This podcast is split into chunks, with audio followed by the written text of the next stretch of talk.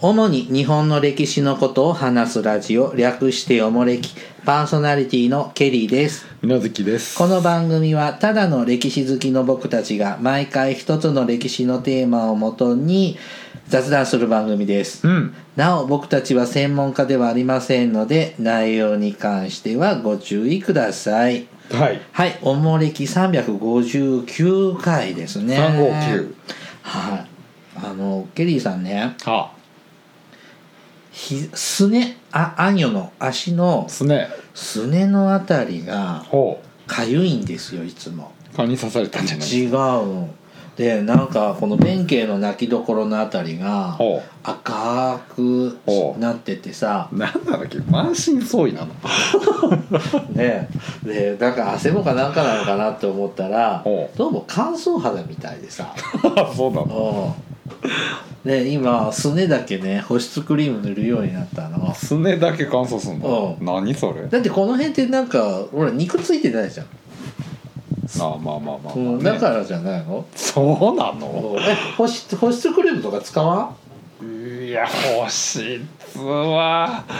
手にねメうんンソレータムぐらいんのやけそうどうちうちニベア派なんですよあでちょっと奮発してニベアフォーメンに して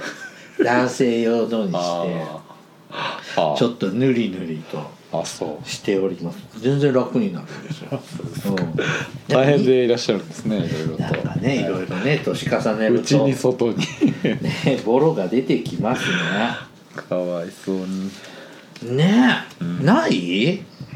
もうケイさんあちこちボロボロですよいやそれありますようんあでもねちょっとこの間もあのほら手術した話させていただいたけどほ手術する時に血圧測る測るじゃんはあはあはでびっくりしたんだけあどほう血圧ねほう普通だったのああよかったじゃん上が110ぐらいでほう下が70から75ぐらいだったのあ普通じゃん普通だよねほうなんか血圧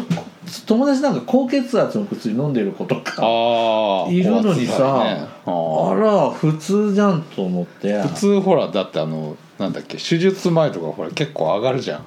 興奮するとかあ他のねかあの待合室で待ってるねあーじいちゃんとかね180とかそれはまあもともとかもしれないけどちょっと落ち着いてからもう一回みたいになるじゃん大体特にそんなあ落ち着かせる薬なんかも服用してないんだけど、へーあれ普通ケリーさんって意外と健康なのかもぜだからまあねあとで今日はその健康を補うように不健康にちょっとなんかなるように飲みに行かないとああもういいんだよねあもう OK です会計 OK ですよ全面飲めます会よ議今日も全面会あ議あよかったよかったはいさあえっ、とそんな皆既祝い的に収録をしておりますがやっぱ病気は大変、で前回からあのスペイン風邪スペイン風邪やってます昔のはい流行り病100年前のうんパンデミックな病気なんですがインフルエンザなんですがちょっと前回ねまあ国はどういうふうに私たちに啓発をうんしたか、うん都道府県はまあどういうふうに動いたかみたいなのをちょっと紹介したんですが、はいそこでもちょっとちらほら出てきたのがほう、えー、と流行性感冒予防心得うんちょっとあのー正確にはねあの訓読みするみたいで「流ほう行り風邪予防心得」うんっていうのが、えっと、作られて、一般国民にですね、うんえっと、自覚をうの促すようにうんしたポスターとか、チラシがばらまかれたようです。ほはい。で、その、流行り風邪予防心得っていうのはどんなこと書かれていたのかなというのをまず紹介したいと。うほ思いますで前回も言いましたがまだこの時代は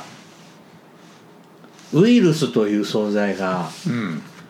まだわかよく分かっていないうん誰も見たこともないうん存在の中での対応ですのでね、はい、今とはまたちょっと違うのかもしれませんがねあ大正8年1月、えっと内務省衛生局から、えっと流行り風邪予防心得というのがね、うんえっと発せられたうんんですね。これはねこあこ資料に出してるのはあの平凡社から出てる東洋文庫はい流行性官房うんという、まあ、100年前の資料を今の本にしただけのものなんですが、うんだけっちゅうても大したもんだと思うけどねしたもんそらそうでしで、えー、とそこに載ってるんだけどこれだけちゃんと振り仮名振ってあるんですよねょだってこれはほらみんな一般の人に読んでもらうものだから、うん今前回のはその内部の資料でしょ内部資料、うでさあのさこれ資料ねこれ大正時代のうんあの表現でうん書かれてるじゃん、はいこれこれはさ東洋文庫の体裁でこの本になってるじゃんうんこれ当時も全部このいやワ違ープロうもでしょ手書きいいえ手書きじゃないでしょ手書きじゃないよ、タね、イプライターはあるしタイプまあラまあイターでこんなんで書けるのタイプもあるしまあまあ手書きかな清書したのおは、まあうんでもただ昔の新聞なんかもあんな一字ずつは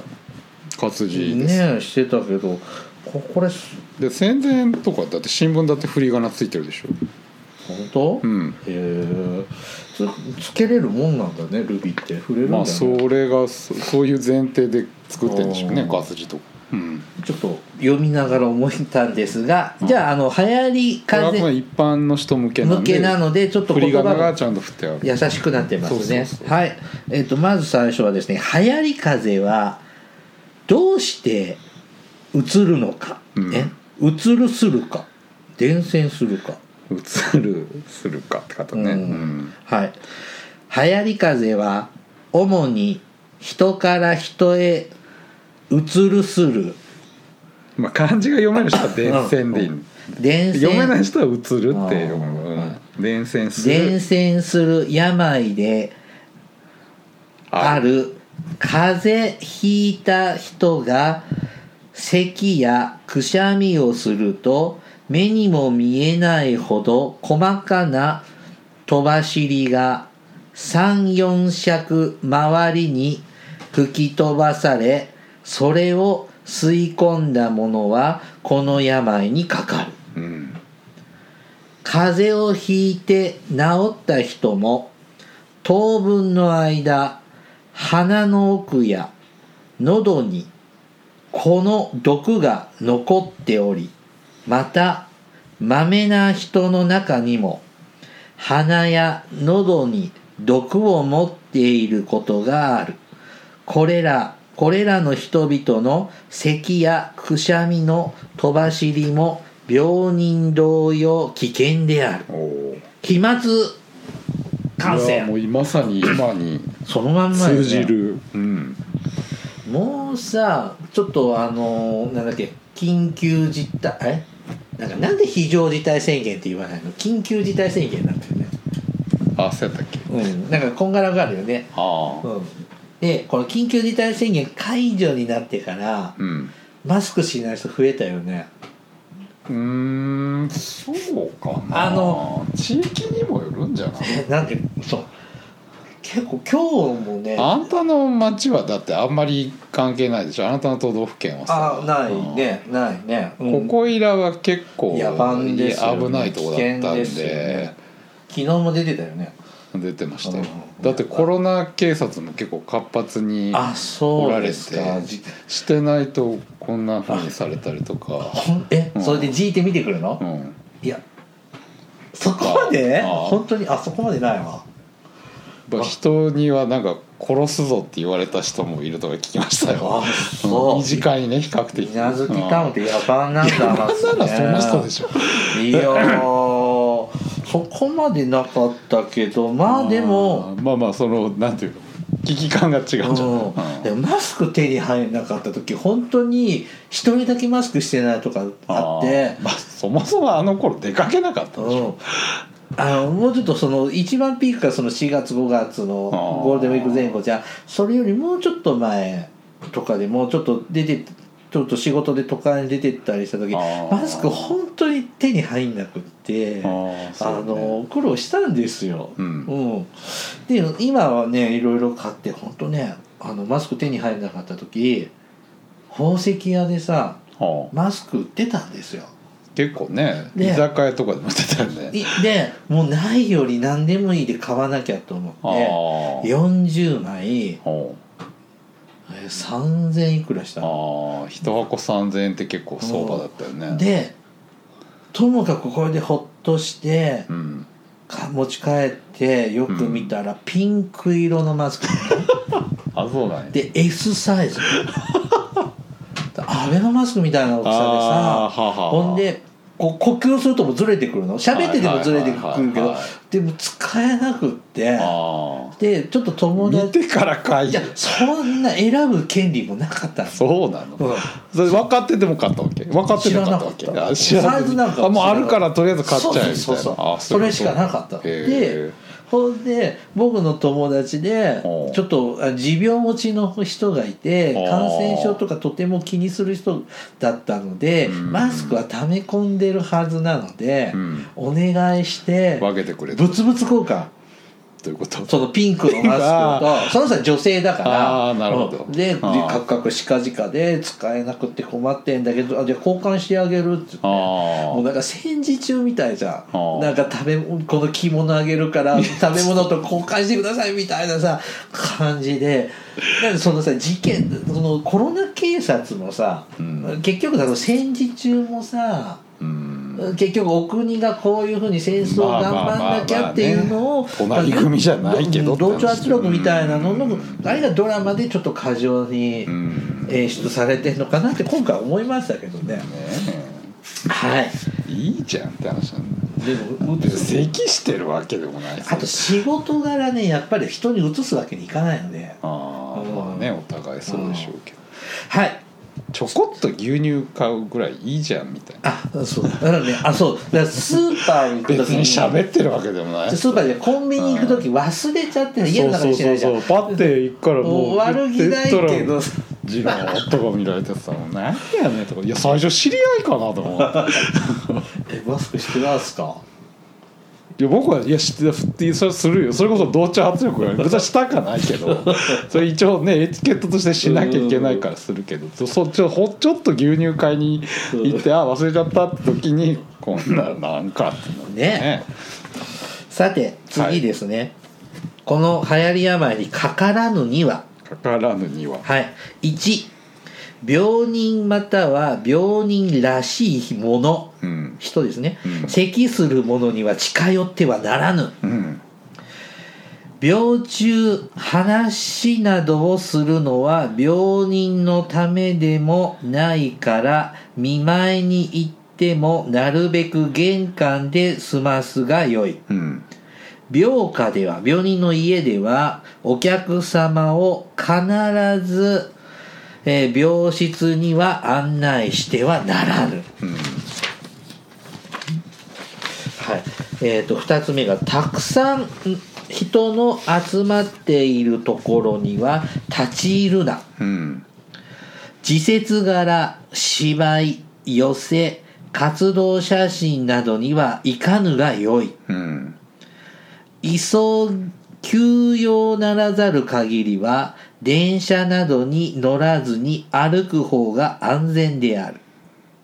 風邪の流行する時に人に近寄る時は用心して人の咳やくしゃみの飛ばしりを吸い込まぬよう注意なさいうん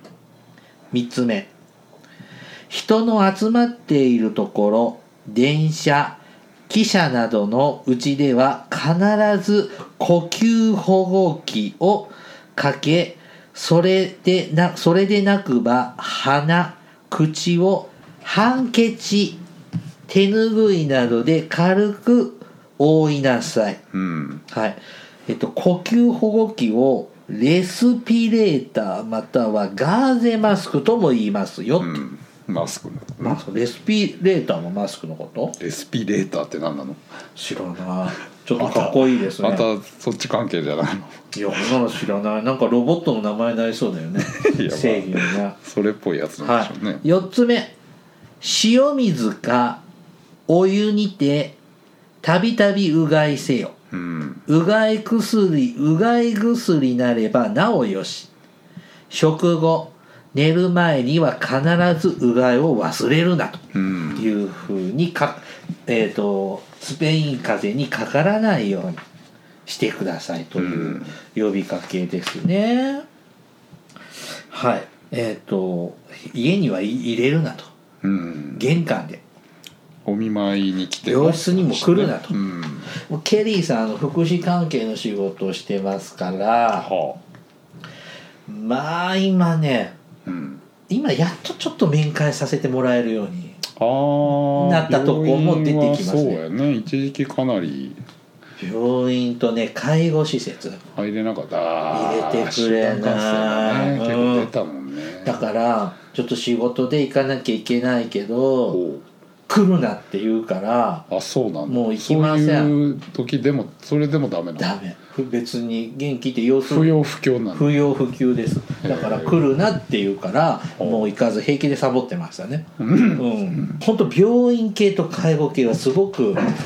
敏感でしたねまあね、うん当然ですねで今ねちょっと緩和されてきたところといまだに来ないでってとことうんあとなんだっけあのパソコンでテレビ電話でほう面会できるようにしますから来ないでねとあか、ーうん、いろんなのがあってうんあの最初の1ヶ月ぐらいはいいんですよ、まあ、仕方ないよねって、うんもうサボっちゃえって思うんだけど2ヶ月目になると罪悪感が出てきて ね仕方ないにしてもなんかこんなにサボってていいんだろうかという罪悪感あのいうんい行っていいですかってもダメって言われるから黙ってるし本当ねそのギリギリそのき非常じゃ緊急事え緊急事態宣言がうん出るか出ないかっていうような時にちょっと大変になる前に一度行ってしばらく来れないからっていう準備をねおうあずしようと思って行ったのよとある福祉施設に、そしたらさ「なんで来たの?」っていうすっごいバイキンみたいな扱いされてそれよりねせその前の月は「行っていい?」と「あ全然いいですよ」って、うんコロナ大変になってきてるけどいいですか?」「全然いいですよ」って言ってたのに次の月行ったら「なんで来たの?」すっごい嫌な顔ですそれはまあしゃあなバいイキン扱いもいいと思いますもう大変でしたねハンケチでもいいんだってだからそうだよマスク忘れたらハンケチすればいいんだよああ口を拭うだろう、覆うね、うんうんとかねあのしてあの咳やくしゃみのあの飛沫飛ばさない強盗みたいな格好の人そうそうそういるそよう、ねう、ん、で今マスクするじゃんおうで目の手術してすごくくっきり見えるからおう眩しいんですよよく見えすぎて僕的にマスクと何の関係があるんだからサングラスをするわけよほうマスクにサングラスであー日よけの帽子 でしょ本当にギャングだよ犯罪者じゃんうんこれ嫌だもんそんなのってなんかねみんなどうすんだろうねこの夏はい次かかったらうんかかったらですねえっ、とい1風邪をひいたなと思ったならすぐに寝床に潜り込み医師を呼べうんえー普通の風邪とバカにして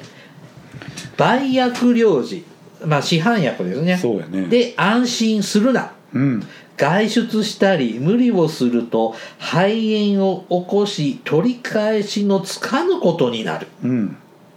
2つ目病人の部屋になるべく病人の部屋はなるべく別にして看護人のほかはその部屋に入ってはならぬ入れてはならぬうん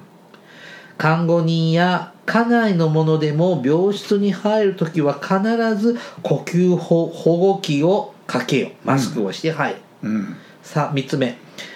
治ったと思っても医師の許しのあるまでは外には出るなうん地震の揺り返しよりもこの病のぶり返しは恐ろしいうんというふうに、えっと注意を促していますまあ今もインフルエンザは家族が出たら隔離しますよねそうやね、うん、これはまあいいけどやっぱ時代だね病院に行くんじゃなくて往診なんだね医者を呼べって書いてあるまあまあまあまずはでしょうね、うんで地震よりも地震の揺れよりも地震のあのなんだっけ揺り返し余震よりも余震余震よりもっていう意味じゃないのこれま揺ありそう返だし、ね揺り返しは、うん余震よりもこのスペイン風邪の方がぶり返しがうん怖いよって、うんうん、言ってますねはいまあ全部当たり前というかそうですねまあ今や、うん、常識というか、うんうんこのほか気づく気をつくべきところは気をつけるところは、うんはい、家の内外をきれいに掃除し天気の時はと障子を開け放てうん部屋の掃除はなるべく塵を立たざるように雑巾がけをするのが一等うん一番いいってことですよね、うん家の周りのは家の周りは塵の立たぬようにまず水をまいて後はけうん学校幼稚園寄宿舎工場などではことにこれらのことを気をつけようん宿や貸し席などは、うん客のいない間は日中必ず部屋の障子を開けておけうん換気しろってことですねまあおそう清潔掃除をよくして換気をしなさいと、一緒だね掃除今をする時もまあ埃が立たないようにしろと、うん、当たり前っちゃ当たり前ですねうんん本当ねあの今もクーラーの効き悪いじゃんお店ねえ開けっぱなしで今全開だしねで電車も窓開けてるとうるさいじゃんそうねえ地下鉄とか大変だよね暑い窓んだ開よけてるとねはいえー、とあとねヤグ寝巻き寝具寝巻きなどは晴天の日に必ず火にさらせうんまあお日様干しなでさい日光消毒をしましょううん3つ目用心に滅びなしうん豆物、ま、豆物も豆のものも、豆のものも用心が肝心うんよ弱な、えー、とよ弱弱なる子供幼く弱い子供ねうん老人老人持病のあるものはことに用心せようん今回は小さな子供はあんまりコロナではあコロ心ナ配はされないね女はまあそうですね高齢者なんだっけあと病気持ってる病人とかあの基のある礎疾患のある人ね、はい。えーっと、四つ目。人前で咳やくしゃみをするときは、口徳を重んじ、必ずハンケチか、うん手ぬぐいなどで鼻、口を覆え、うん口徳を重んじ、公な道徳うんでいいですか、うんうんまあ、マナーとしてってことかな。まあ全くそうですねううんん あのマスクしてる時にくしゃみすると大変じゃないうんマスク口の中に入ってくるよねマスクが口の中すき吸い込むこう吸い込むからあーペコーンが我が気持ち悪くてこうすりゃいえいそれしていいのとかさいないとこだったら誰もいないとこだったらいいけどなんかさはーで戻してクシュンで戻してんじゃんどうしてんだろうみんなって思ってさはい5つ目病人の痰うん鼻汁などで汚れたものは焼くか煮るか薬で消毒せようん病室内の汚れたものの始末は医師に相談して抜かりないようにせようんということですねはいまあ全部今やってることとうん一緒ですな昔タンツボってあったでしょありましたねねお便所にこれねタンツボってまあ結構このスペイン風邪とか結核の予防の観点で要するに痰をその辺に吐いちゃうとそれが乾燥してほうほうほうほ飛沫になるから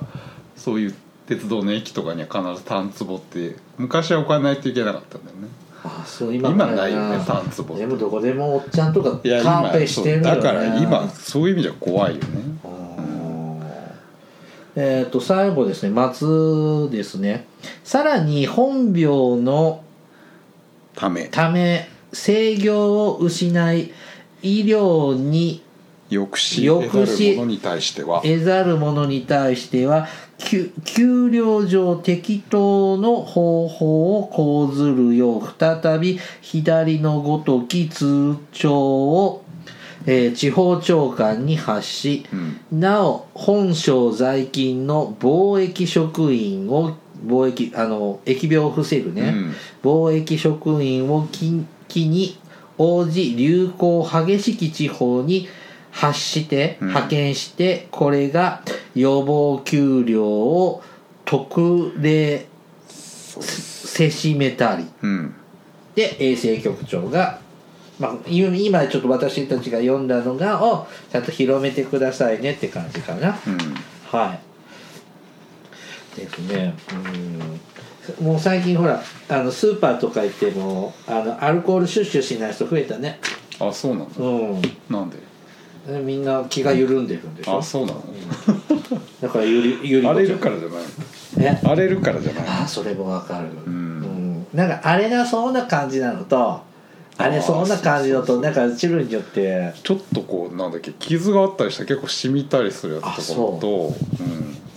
何もないやつとかなんかきついのがぬるっとしたやつとかいろいろあるよねね、うんでもさなんか店入るたびにするじゃんうん、なんか綺麗になってるのか 汚くなってるのかよく分かんなくならないこの二人ぐちゃぐちゃぐちゃぐちゃ塗ってさ、まあねって思いましたねはいさああの100年前から今もウイルスも分からないけど予防接種ってし変わらないんだねまあやることは基本的にねその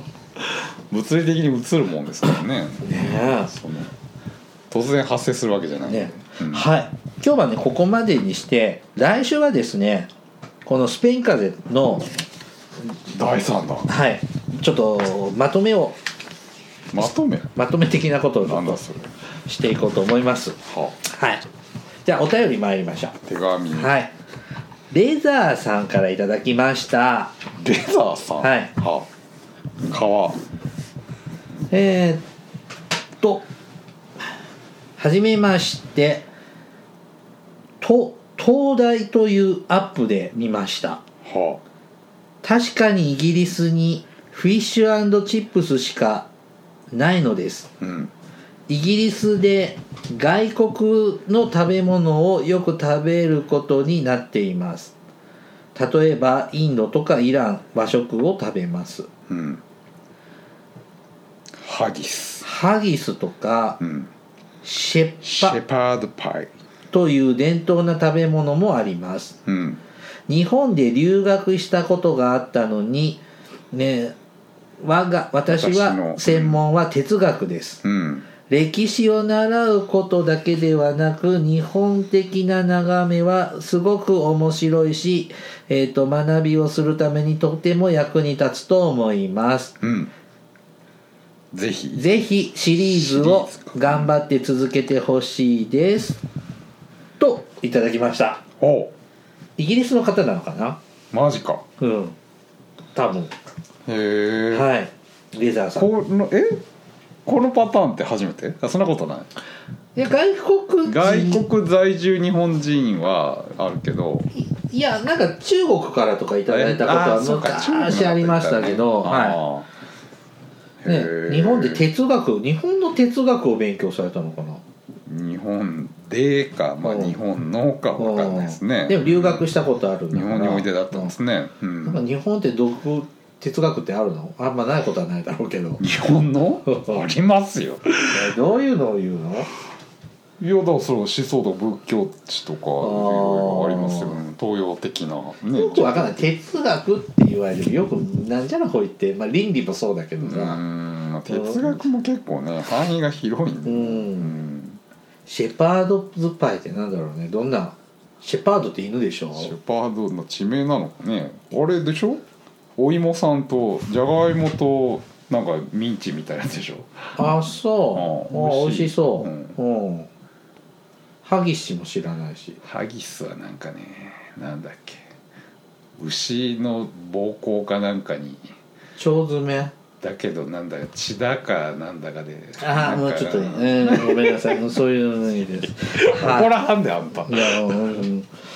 インド料理はまだわかるけどイランの料理ってどんなのあるんだろうねまた教えてくださいいね中東、うん、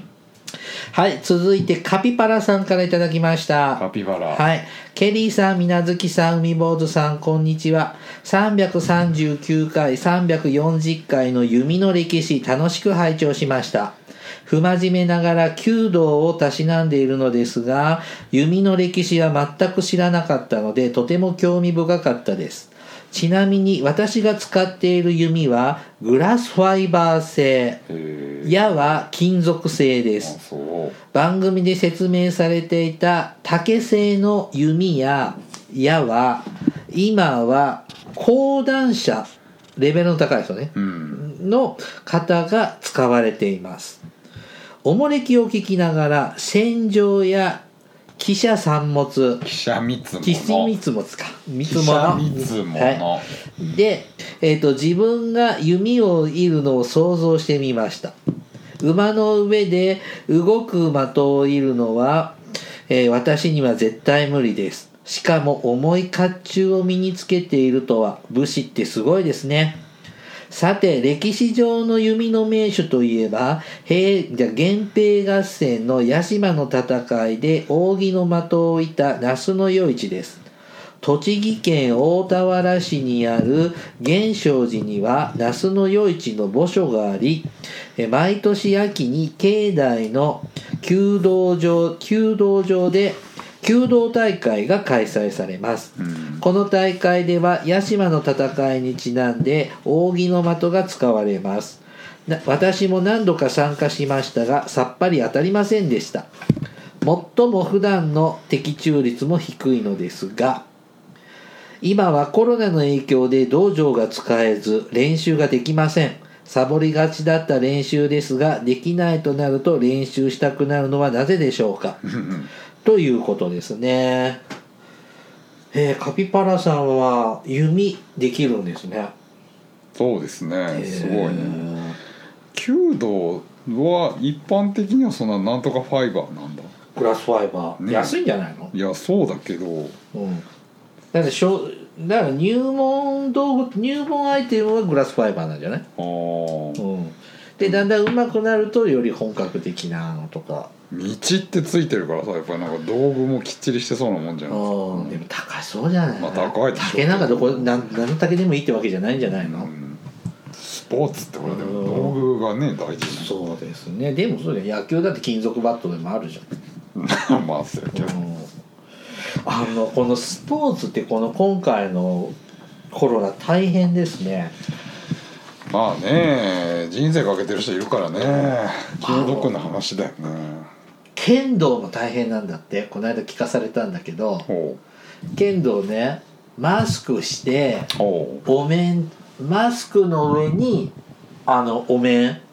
えかけておさらに口だけ飛ばないようにするあの透明なフおェイスシールドみたいなのあるじゃんほうあれもかあの顔全部かぶすフェイスシールドとかそれつけてやってんだってへえでどっかの県の県警でほうの剣道おまわりさんで剣道とかうん武道やるじゃないそこでなんかコロナが出てへえそこからそんなんでなんかむっちゃしんどいんだって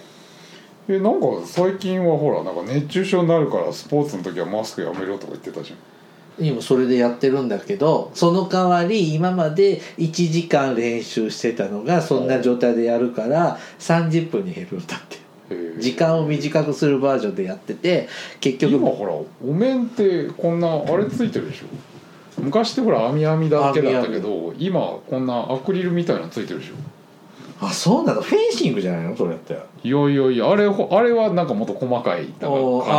たいなやつやんかあそうないのやでもなんかこうしないが避けてつつけるからさ刺さっちゃうからっつって今はなんかこんなもっと強固になってんのアクリルのついてんじゃないへーのそれで十分じゃないのわかんないわかんないけど程遠いので武道にはあーねえまあ結構ねこうつまぜり合いするからやっぱ近いのかなわかんないねもうこういう本当なんか甲子園も今年ないでしょ春も夏うんまもあね,、ねスポーツ系の大会はね確かにまあオリンピックも延期だし、国体も揉めてるしねああそうそこになんかほら政治が絡んでくるじゃんねまあまあね国オリンピ体ックととかかにねなるとうねん大変ですねはいさて続いてあずささんからいただきましたあとさはいケリーさん水無月さん海坊主さんこんばんは新型ウイルス蔓延で大変なことになっていますがお仕事等は影響ありませんかこれね4月の8日にいただいたお便りですね、うん私もコロナの影響で仕事が暇になり読書に励んでいるところですが先日徳川将軍15代の真実という雑誌を読みました将軍の人脈政治など能力の徹底比較から日々のお勤め年中行事任務えー自由時間の過ごし方の紹介やなぜ江戸幕府が260年の長期政権が可能だったか解説されていてとても興味深かったです、えー皆さんのベスト・オブ徳川将軍は誰でしょうといただきましたベースとベスト・オブ将軍誰ですかえベースとオブシー、これョいーたもん勝ちだよねそうやね吉宗よしはベタだな誰でも言うよね、だって悪いやつやっつけてくれるじゃんあれは松平健松平健が、うん、僕は家持ち14代将軍14代、うん皇女和宮の旦那さん旦那さんですね大阪城で病死しちゃうそうですなぜ妻を愛し仕事にひたむきで、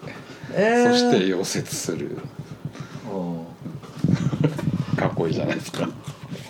まあ確かに徳川将軍って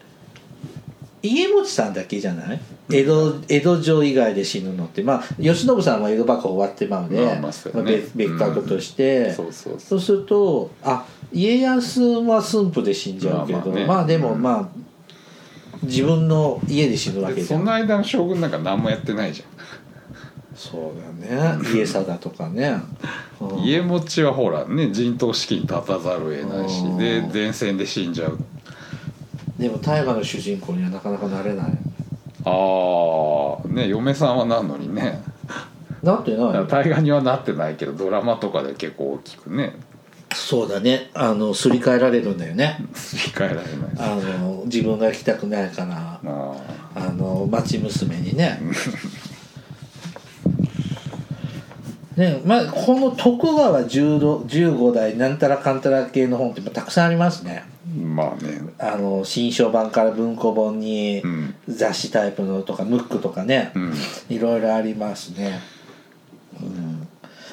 まあ僕もなんか何かしら持ってたような気がするこういうやつあそううんなんか将軍の将軍の本がありますはい将軍はい、続いて長崎のよりよりさんからよりよいりただきました。ケリーさん、みなずきさん、海坊主さん、こんにちは。えっと、以前、島原鉄道の恋、恋ね、お魚の恋ね、ああ恋駅長のことをお便りに書きましたが、あれから引退が決まり、駅長室とプレートがついた水槽から池に放流されましたあ。そうねえー今年の冬は地元のテレビ番組で島原出身の女優宮崎カレンちゃんほをよく見かけましたが長崎の年配の人たちには祖父で、えー幻の邪馬台国の著者宮崎康平氏の、えー方が有名ですうマジか宮崎康平の孫がカレンちゃんなのね。へ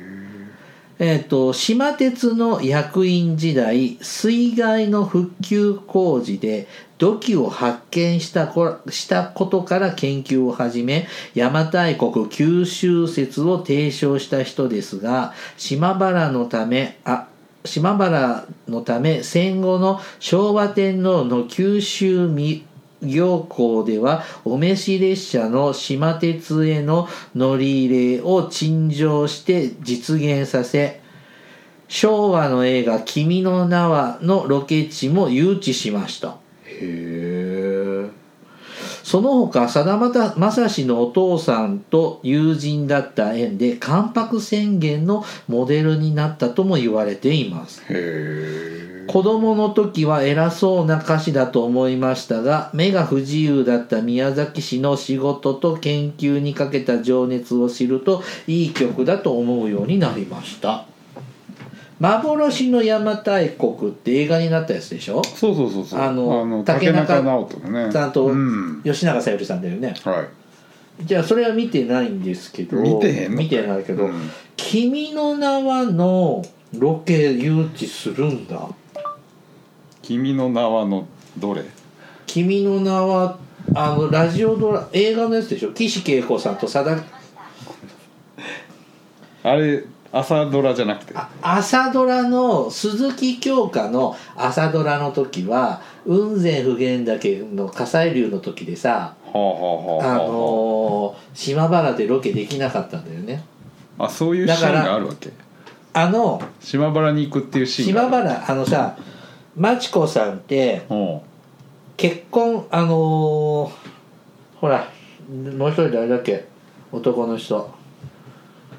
春樹さんはあ後宮春樹さんが好きなんだけど違う人と結婚することにななるのほうほんで結局嫁姑問題とかしんどくってほあのー家出ちゃうのようほで東京を旅立って雲仙に流れ着いて雲仙の観光ホテルで働くのうへえそこで副島さんっていう人に出会ってそほうの人から好きになられてほっていうまたそこでまた春樹やっぱり私は春樹さんがってなる舞台があるんですよ。まあじゃあまさにロケ地うん、あるべき場所なんですそうそうそう、で鈴木京香版の時はその火砕流かか火砕火山流ので関係でできなくてダメだったのあーい伊豆に伊豆ってことにぶ伊豆に舞台変えちゃって本当は島原に行っちゃってたんだけどまあ朝ドラでまあは、朝ドラはロケしないもんねえするよするよ、うん、だって朝ドラあその「君の名は」って三重も舞台になるからあ、うん、ほら春樹さんの出身地島だから伊勢島だからあーでその鈴木京香の時もロケしてたよロケなんかしてるなんかオそうープンセットはあるけどいやするロってケなんかしてる今の今のこでやってるのね今のはあれ明治村でもやってたじゃんねあのエールでもだしエールはいやいやだってししてる普通の街とかでやって知るってる知ってる本当にだってひよっこだってそうだしさで田んぼとかでしょ田んぼとかだけ どロケじゃんかだってそのその景観それらしい景観のとこじゃあだって倉敷とかでもそうじゃんよくやってるじゃんああの運河みたいなところとかそれなりにしてますああそ うんしてるしてるうんおしんもしてたもんう全部川下るだけじゃんいやいやか最終回はほら海でへえ奈良岡智子さんに会ってさあそう、うんへえあんまり印象がないうんまああんまりね、まあ、最後のばあさんの時だからねう、んうんやってるやってるやってる、うん、誘致したのがこの幻の邪馬台国の人なんだねすごいんだね宮崎康平はねおー有名な方ですけでど関白宣言のモデルになってるっていうのもちょっとへうんえあんまり好きじゃないんだよね何が 関白宣言、宣言うん、関白失墜は面白い歌だなと思ったよあそんなのうんなんか20年ぐらいしてからその続編みたいえな歌、ー、そんなの亭主関白の時代じゃなくなってみたいな感じの歌がありましたね、うん、宮崎カレンっていう女の子はどんな人なんですかさあ地元では有名なのかさあ地元のテレビって書いてあいやるネねットに載ってないのいや出てるけどいや全然知ならんかない AKB とかなんか博多にもいるじゃん全然見覚えがはあすいませんた地方タレントなのかな失礼なこと言 うなよ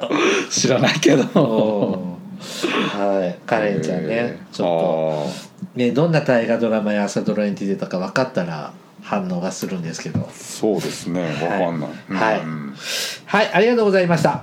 さあ、おもれきではですね、リスナーの皆様からお便りを募集しています。あの時代に行ってみたい、あの人に会いたい、おすすめの歴史漫画や歴史小説、大河ドラマなど歴史ドラマや映画の思い出や感想、戦争の体験談など、他にもいろいろとお便りテーマがあります。詳細はおもれきのブログをご覧ください。番組へのお便りは E メールまたは Twitter のダイレクトメールでお送りくださいメールアドレスはおもれき2013 gmail.com Twitter はひらがなでおもれきと検索してください、はい、ではまたポッドキャストでお会いしましょうさようならさよなら